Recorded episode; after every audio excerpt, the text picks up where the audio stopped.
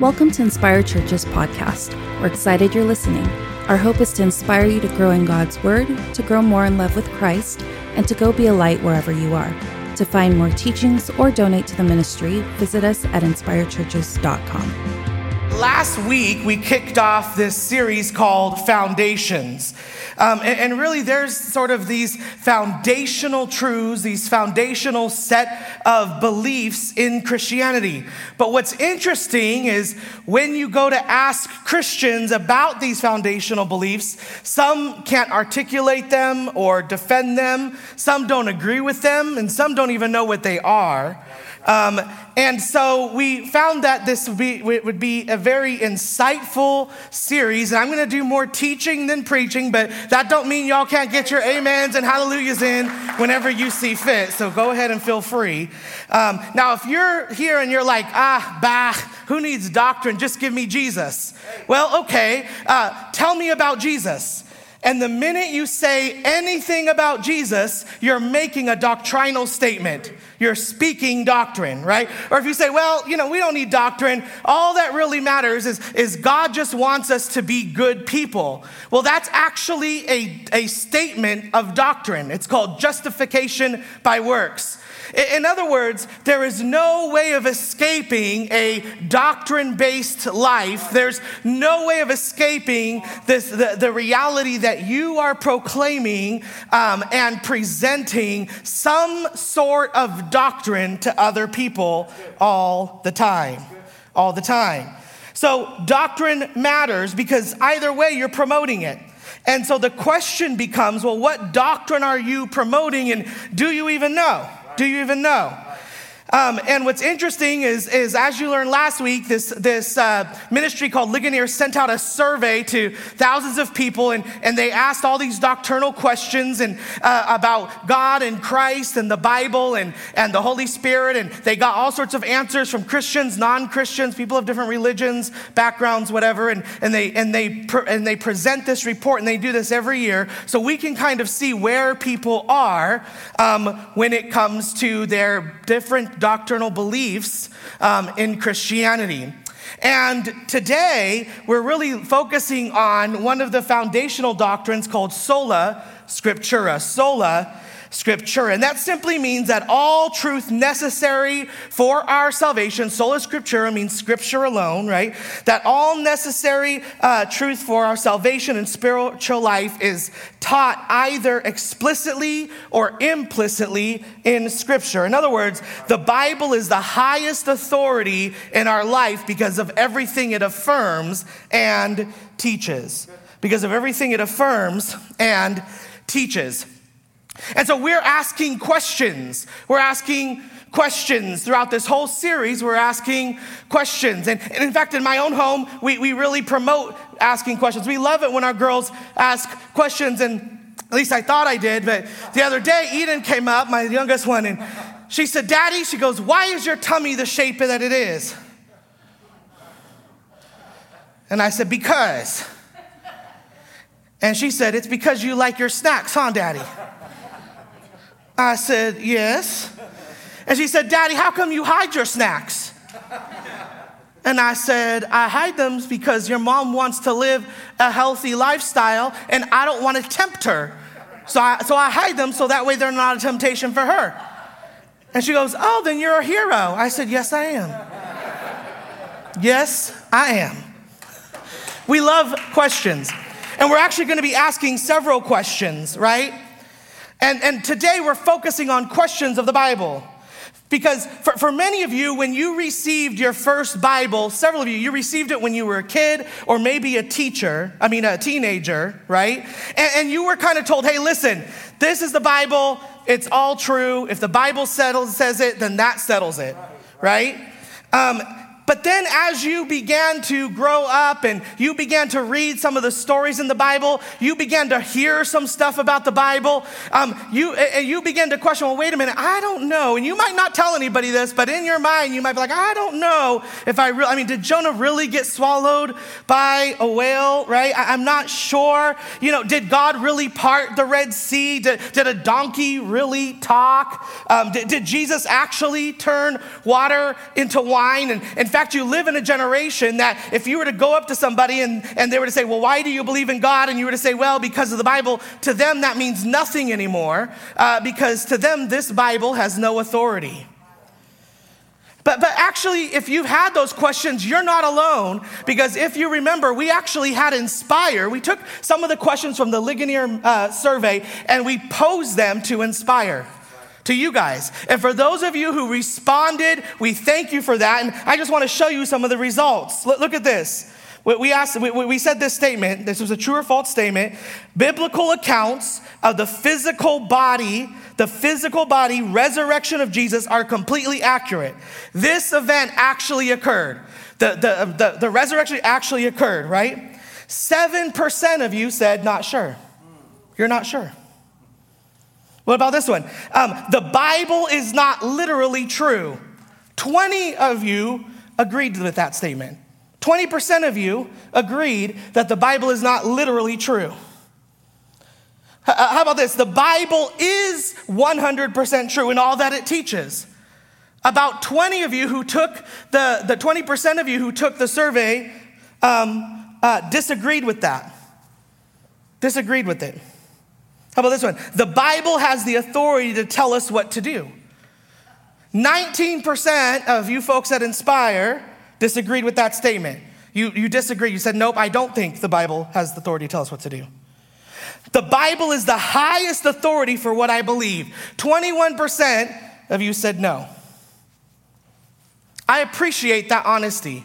And for most of you who maybe fall in that category, you probably haven't even shared that with anybody, but these are some internal questions that you have.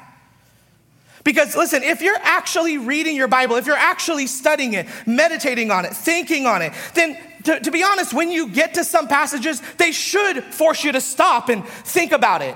You shouldn't just kind of read through and say, yep, that was good. No, it should cause you to stop for a second and think. Let's take Judges 11, when you have Jephthah who went, and what he did was he made a vow to God. He said, God, I'm in the middle of this battle, and if you will let me have victory, then the first thing that comes off of my property, I will go ahead and make that a burnt offering, a burnt sacrifice. The first thing that comes off of my property.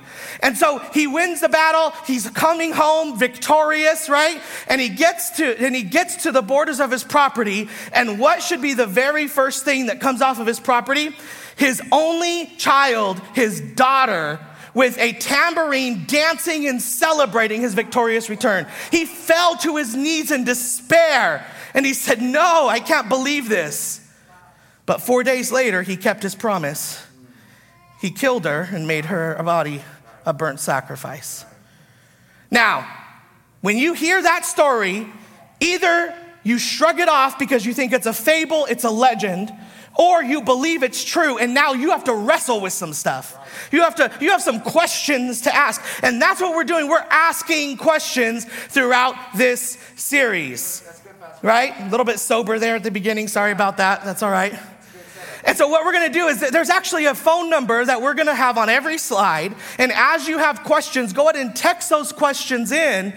And on Wednesday, we will be answering those questions on our social media pages. And there's some great questions that you can ask. Check it out. You can ask questions like this. What about the verse in the Bible that contradicts each other?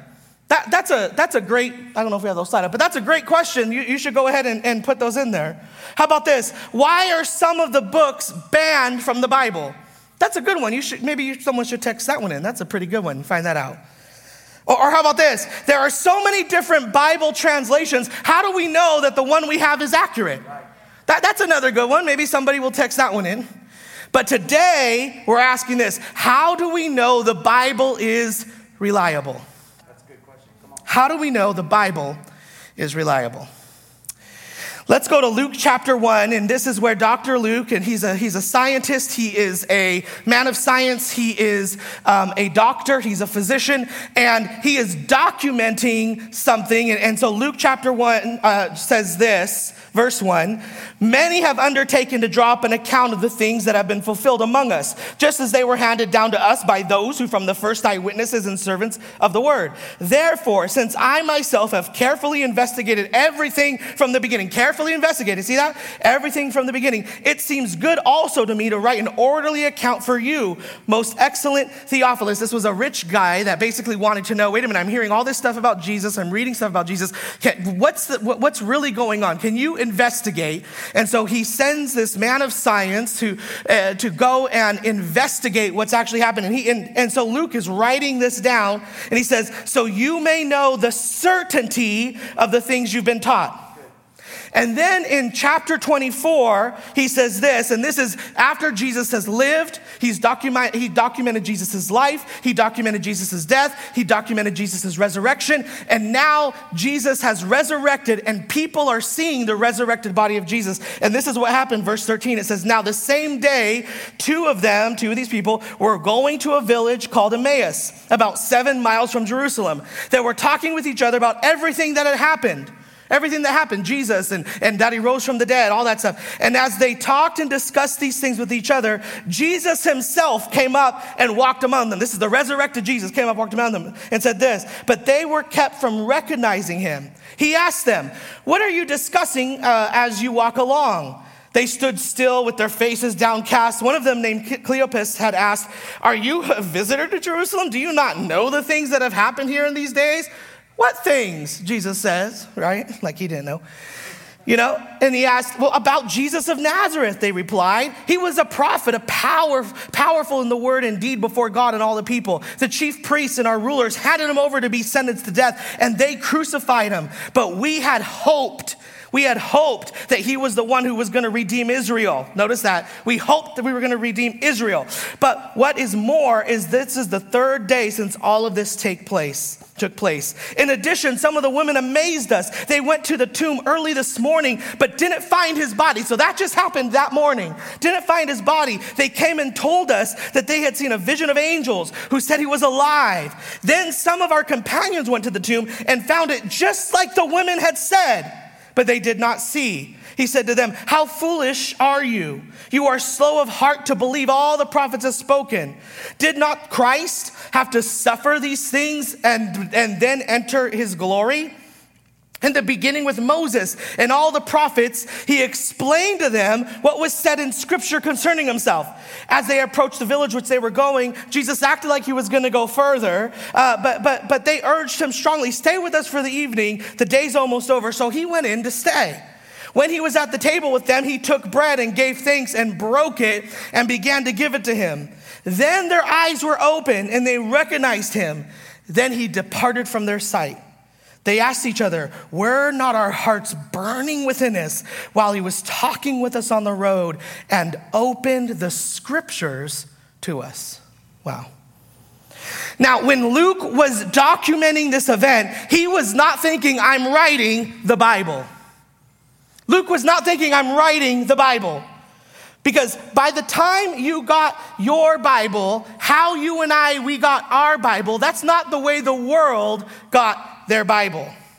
By the time you and I got the Bible, it had been wrapped in leather. It had maps in it. It had been chaptered and versed. It had titles in it. It was in English, right?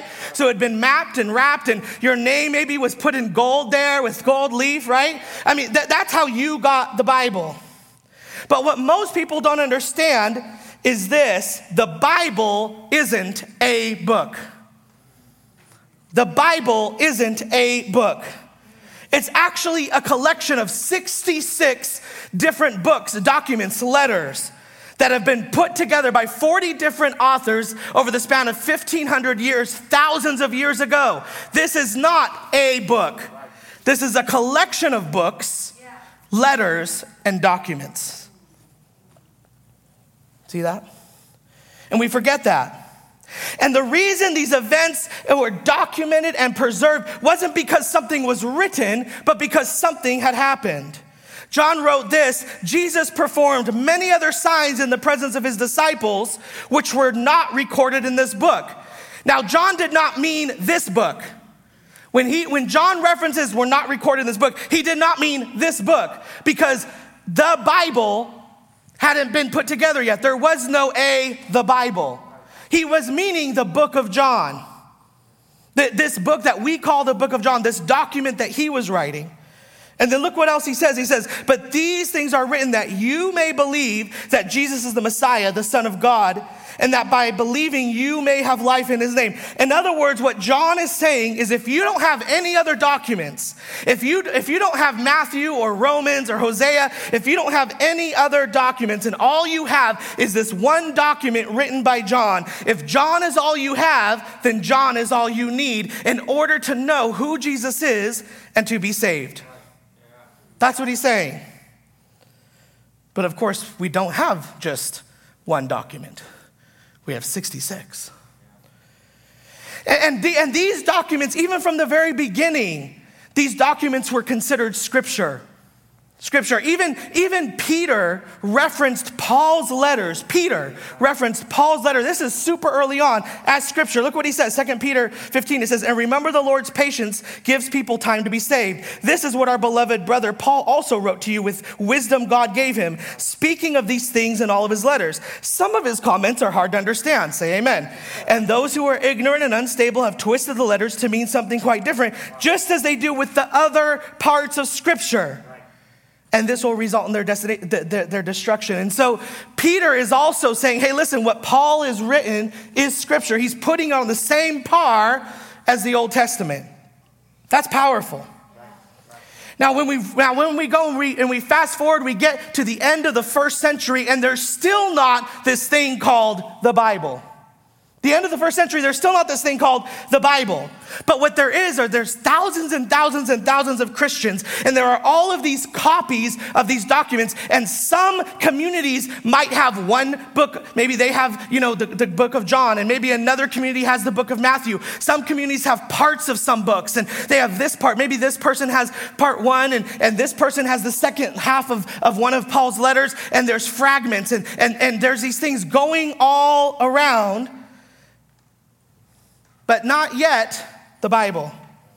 Then in the second and third century comes along Christians that are now facing epic persecution. And in the second and third century, there's a historian named Tertullian who wrote this.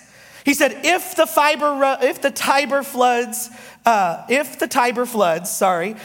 Nile does not rise to the fields, if it doesn't water the fields, if the sky withholds its rain, if there's famine, if there's a plague, the cry of the city is at once Christians to the lions. Wow. In other words, Christians were blamed for everything and anything that went bad. And this all culminated in about AD 303 when Emperor Diocletian issued an edict that resulted in the worst state-sponsored persecutions that happened up until that time. And in fact, in one of the decrees, and I think we might have his picture up there, but in one of the decrees, this is what he says. He says, listen, if you were caught with any Christian documents, you needed to bring them in to be burned. And if you refused to do that, then you would die, but not before they killed your spouse and your children in front of you. In front of you. And hundreds of Christians risked and lost their lives, watched their kids be killed, not because of the Bible. They didn't have this yet, but because of fragments of the Bible, pieces of the Bible. They had one or two letters wrapped up. This is how precious these things were, you see. They did it not because something was written, but because something had happened. Jesus had risen from the dead. Then political reform came, and by 323, Constantine, he got rid of all the edicts and returned property to the church. And for the first time, biblical scholars were able to come up into the public in open and bring these documents together without fear of persecution. For the first time, that they were able to take this extraordinary collection and come together, and the stage was set for the very first Te Biblia, the Bible. Let's pray as we get into this morning. Heavenly Father, we thank you for your word. I pray, Lord God, that you illuminate our spirits and our minds and our hearts to its truth. In Jesus' name, amen. See, many people today, especially Bay Area people, they'll say things like this. They'll say things, you know, well, the Bible has its good parts, but it also has its bad parts. You shouldn't think everything in the Bible is true, right? There's legends in there. We don't really know what happened. Much of the Bible is culturally regressive, right? It promotes certain views that are best left behind. And so there's some good things in there, but you kind of need to pick through those and leave the rest. What do we say to that? Well, I'd like to argue to the contrary, right? That you should trust the Bible. You should trust the Bible three ways: historically, culturally, and most of all, personally. Yeah. Number one, historically. Can we trust the Bible historically? Listen, when we say this, well, I trust the Bible because it's God's word. And somebody says, well, how do you know it's God's word? Well, because the Bible says so. Wait, what? That's circular argumentation. What do you mean? See, this is very important.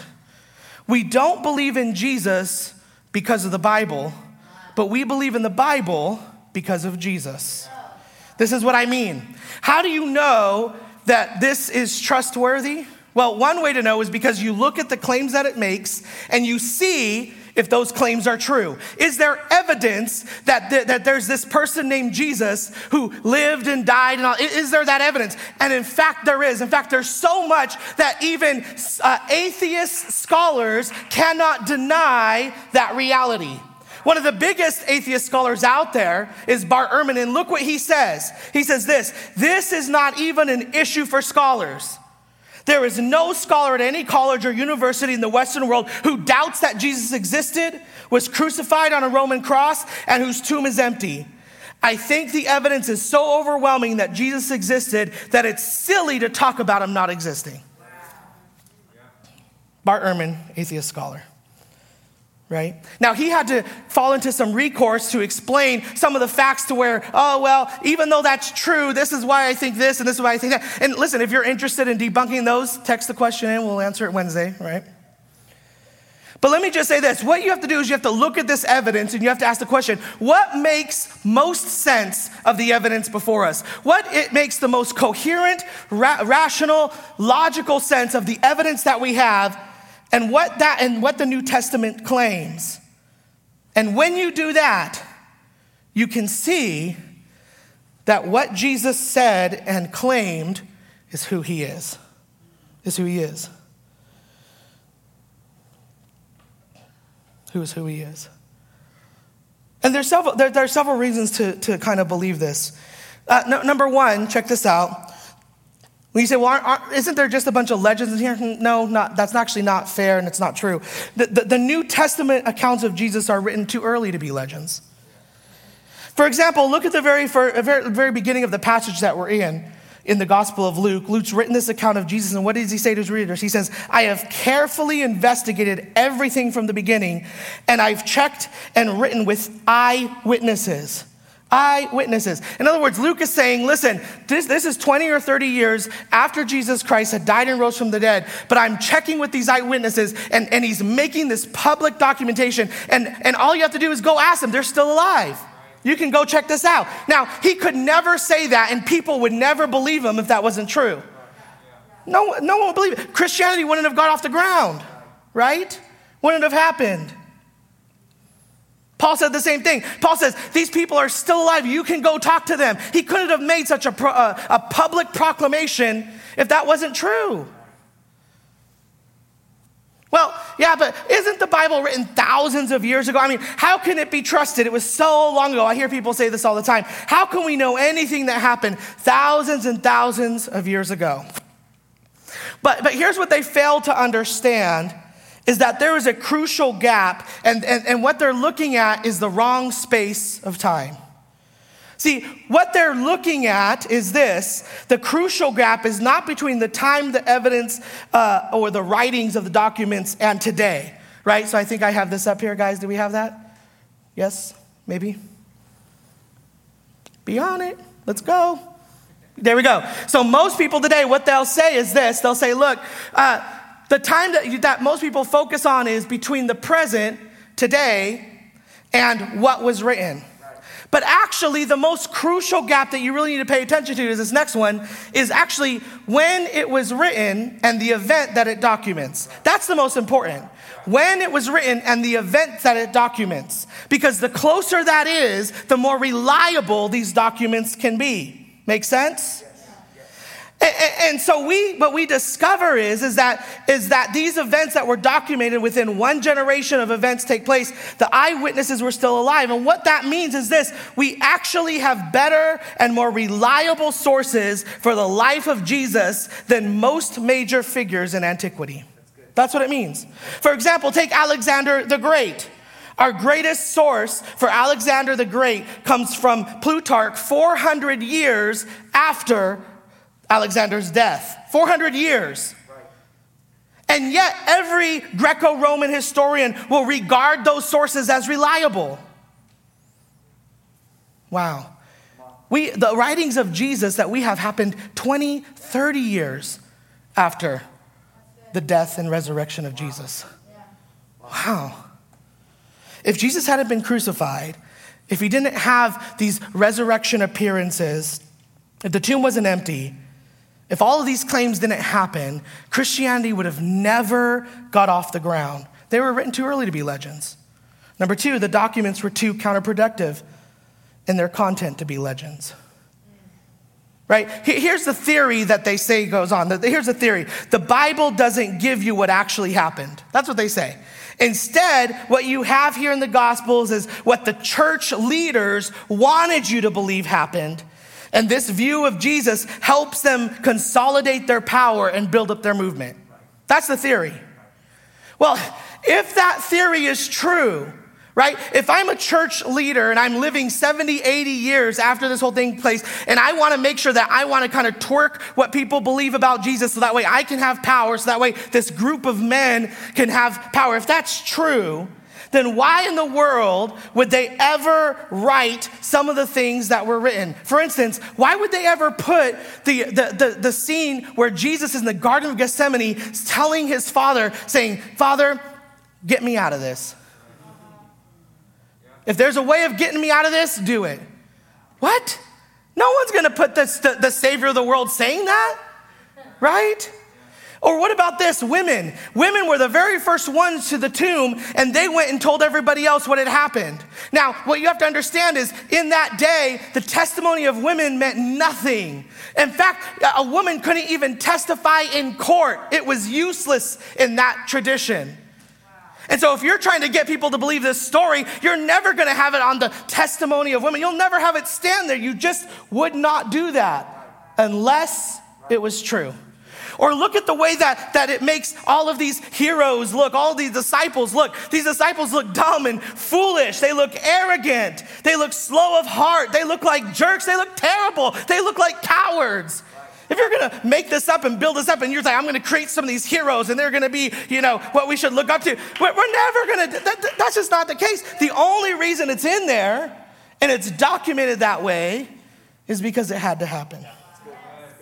You see that? So you can trust it. You can trust it. Well, Pastor Roger, that was the New Testament. What about the Old Testament? Well, actually, because remember, we don't believe in Jesus because of the Bible. We believe in the Bible because of Jesus. What that means is this, is that Jesus himself quoted the Old Testament 78 times with authority. What that means is he referenced Old Testament scriptures, and he is the one that solidified the Old Testament and affirms its reliability and authority. And because we believe in Jesus, we believe in the Old Testament, and we believe in the New Testament. Number two, and how much time culturally. Now, this is a big one. Over the years, less people have been concerned historically about the reliability of the Bible, and most people today are considered more culturally. They're concerned more culturally about it. And they say, well, listen, there's parts of the Bible that are good, but there's also parts that are progressive and primitive and regressive, and we can't really, we can't really listen to it. Well, what do you do with that statement? Now, listen, if you're like, I've never had these kind of conversations with people, what that means is that the only people you're talking to is other Christians. That should be a red flag that you are not out in the world being light and being salt.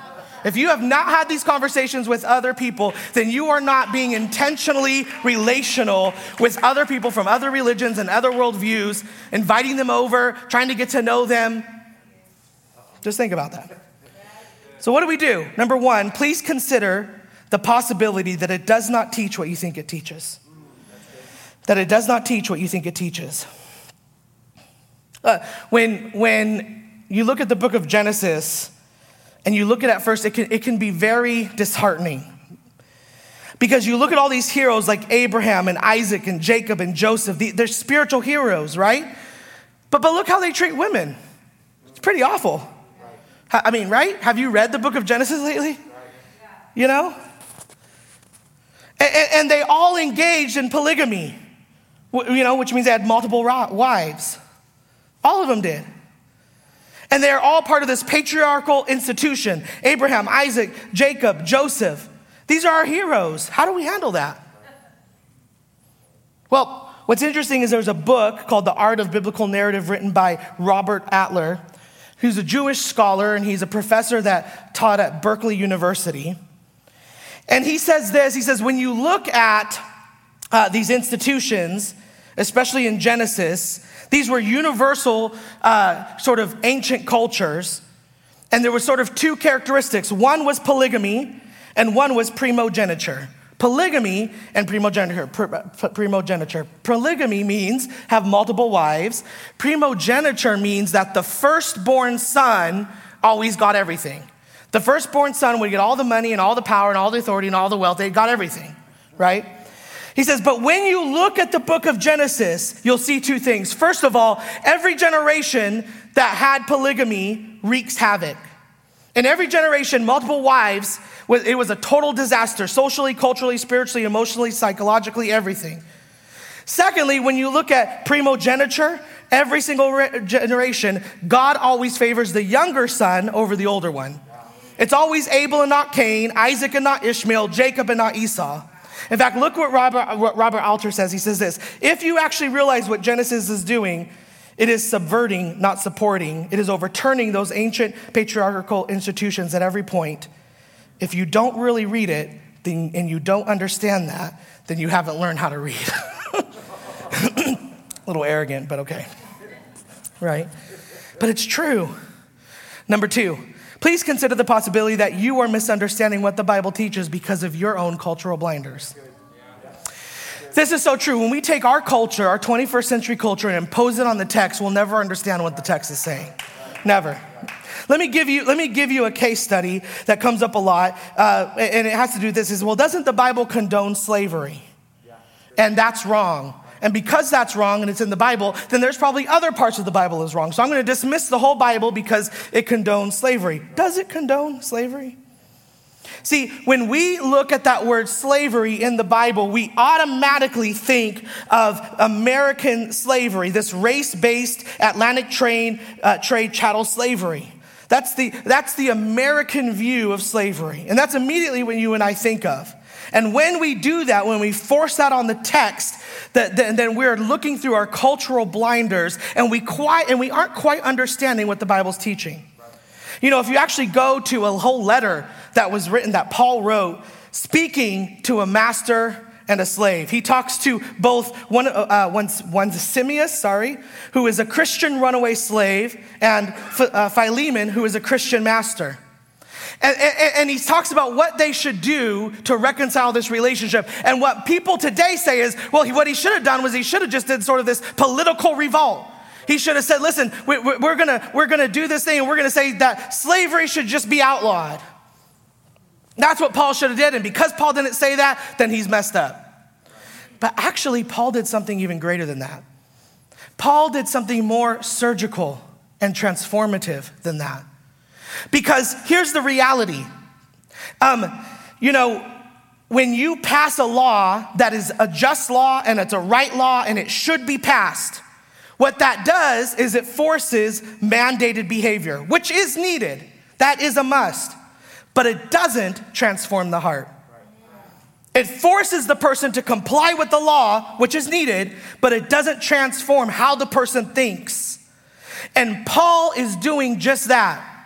Paul's doing just that. When he writes to Philemon, he says, listen, I want you to accept him just as you would accept me. In other words, I want this relationship to go from being a slave to a sibling. Do you see that? He did exactly what Jesus did. When Jesus came on the scene, he didn't go straight to the political powers and cause reform. No, he went to the church. He went one heart at a time for transformation. Number three, I'm going to go fast here. You may be getting offended by certain biblical texts because of the assumption that your culture in this moment is more superior. Let me just do a thought experiment with you guys for just a second. If the Bible is really the revelation of God, and therefore it wasn't the product of any one culture, but it came from God, wouldn't it contradict every culture at some point? In different ways, but at some point, wouldn't it contradict every culture? Therefore, when you're reading it and it begins to make you feel uncomfortable and it begins to make you feel like, I don't know, that should be a sign that this was not written to your culture or from your culture or by your culture. It was not written from another culture or by another culture, but this is a kingdom culture. You see? Number three, 10 minutes, let's go. Personally. You can trust the Bible historically, culturally, but most importantly, personally. See, I'd like to make the case that a completely authoritative Bible is the prerequisite to a warm and personal relationship with God. In other words, if you read this, you say, yeah, this is good, but this won't be the highest authority in my life, then there's a problem. There's a problem. Look at verse 32 of our text when the Emmaus disciples looked back over everything they had said, and they summarized it, and they said this: were our hearts not burning within us while he opened the scripture to us? In English, that word heart, we think of emotion, but actually here, what it really means is almost like your whole body, your wholeness, right? It means everything about you. And here's what he's saying. They had a whole life-changing personal encounter with the Lord. They felt a love that they had never experienced before. When did they feel that love? When the scriptures were properly expounded to them. See that? When they understood what this really meant. Wow. Notice how Jesus goes at this. Verse 20 and 21, it's almost comical, but he says this. He says, the chief priests and our rulers handed him over to be sentenced to death, and they crucified him. But we had hoped that he was the one that was going to redeem Israel. We hoped he was the one that was going to redeem Israel. Wow. See, they were only looking through their culture. They had cultural blinders because they were only thinking of the redemption of Israel. They were not thinking of the redemption of the world. But he says, but he died on a cross. He had to die on a cross to save us. You see? And then he goes on, he says, how foolish you are, how slow of heart you are to believe all that the prophets have spoken. In other words, what he's saying is this. He's saying, you thought the Bible taught one thing. You thought the scriptures taught one thing, but maybe it's not teaching what you thought it was teaching. Maybe you need a revelation to be able to help understand what this is. And so Jesus begins to open the Bible to them so they can understand. And then he says this, he says, and beginning with Moses and all of the prophets, he explained to them what was said in scripture.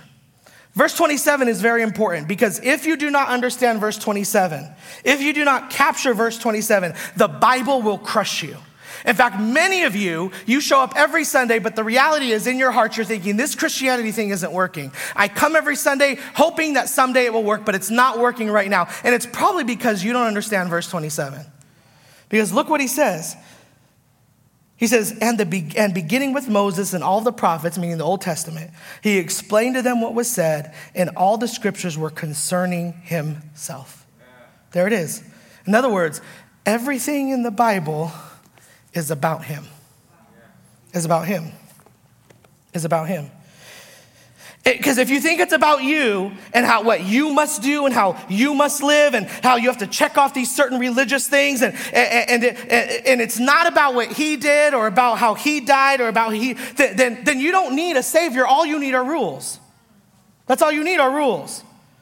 But there are two ways to read the Bible. You can read the Bible as if it's all about you, or you can read the Bible as if it's all about him. There's two ways to read the Bible. You can read the Bible as if it's all about you, or you can read the Bible as if it's all about him. All about you, what you must do in order to get the blessing. Or you can read every part of the Bible as if it's all about him and what he has done for you. When you read this, is it all about you or is it all about him? That's what I'm wondering. When you read this, when you wrestle with what it says, when you meditate on it and think about it, is it about you and how it makes you feel, or is it about him? Is it about him? Can you imagine what must have happened on the road to Emmaus? Can you imagine what had to happen in the disciples' hearts when Jesus said, "Do you really think the holy God of the universe put your sins away because of those sweet little lambs that you used to slaughter way back in the Old Testament? Do you really think that's what happened?" Jesus says, "I am the Lamb of God. I am the Lamb of God who takes away the sin of the world." When he says, "Let's go look at Moses and look at the Passover and how you had to apply the blood," he goes, "I am that Lamb." And you know what happens when you realize that? It becomes personal. This religion becomes personal. Because now these lambs are personified. Now what you're seeing is there isn't a lamb before you with wool, but there is a person before you. Wow. When you begin to connect the dots and see that this is all about him, every part of it is about him. Every part of it is about. When you begin to connect those dots, you guys, you begin to see what he's done. You begin to see how he's victorious. It changes how you face everything in your life. Everything.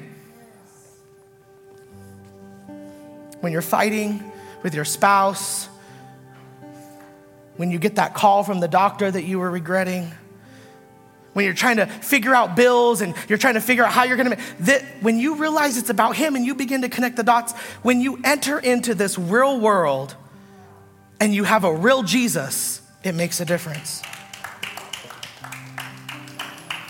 But this has to be the ultimate authority for you to understand that. Do you begin to feel your heart burn?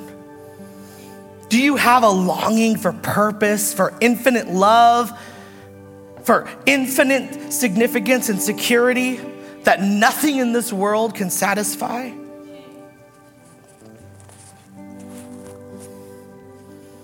Well, yeah, but Pastor Roger, some of this stuff, you know, when I read it, it corrects me, it offends me, it contradicts me. You know what's really beautiful about the marriage that I have with Becca is that we argue. Because what that lets me know is this is a real relationship. She's not a robot, and I'm not a robot, where we just sort of tell each other, "Yep, whatever you say, honey, okay."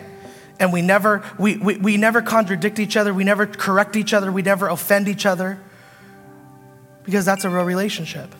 Well, what do you do when you have a Bible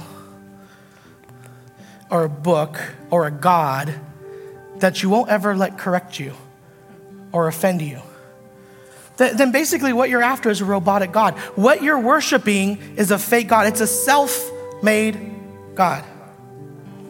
It's not God, it's just you. It's just you. Because how could God ever tell you something that you hate? How could God ever tell you something that gets you upset and frustrated at him? He can't if he's just robotic, made up, and always agrees with you and always tells you what you want to hear. That's impossible. That's a fake God. That's a fake relationship. You see? Do you want your hearts to burn within you? Do you want the deepest longings of your heart to find their rest in a personal encounter with God? Then go where the scriptures are expounded. Begin to read this. Go to Connects and see what it is that these small groups are teaching and helping us understand. Begin to pick this thing up for yourself and read it and reread it and reread it again and reread it again and reread it again and reread it again and again and 2 years later and 3 years later and 4 years again and again and again and begin to see what it says about the God that you serve. Wow. Notice it says this, that when Christ broke bread, they recognized him. In just a few minutes, we're about to break bread and have communion. And I just wonder, who's the God that you're having communion to? Is he fake? Is it just you? Or will you recognize the real God, having a real relationship with Jesus Christ? You can trust this Bible, its reliability and its authority, historically, culturally, and personally. Heavenly Father, we thank you. We thank you, God. And Lord, I know that I couldn't cover all questions, and so I thank you that we're gonna have this time on Wednesday to answer any questions that might have come in. But Lord, I do pray that for those who were maybe wondering if everything in this word is true, or maybe those who believe it, but they just couldn't articulate it, God, or maybe for some people, this has just been a way of digging their roots even further in you for what they believe and who you are. I thank you, God. Thousands of people have bled and died so we can have this. But most importantly, God, you bled, you died, and you rose again. In Jesus' name, amen. Thank you for joining us for this week's Inspire Churches podcast. Don't forget to share or subscribe to join us every Sunday. You can keep up with Inspire Churches through Instagram at Inspire Churches or on Facebook at facebook.com/Inspire Churches. To support the ministry, you can click on the link in the description or visit us at inspirechurches.com for more information.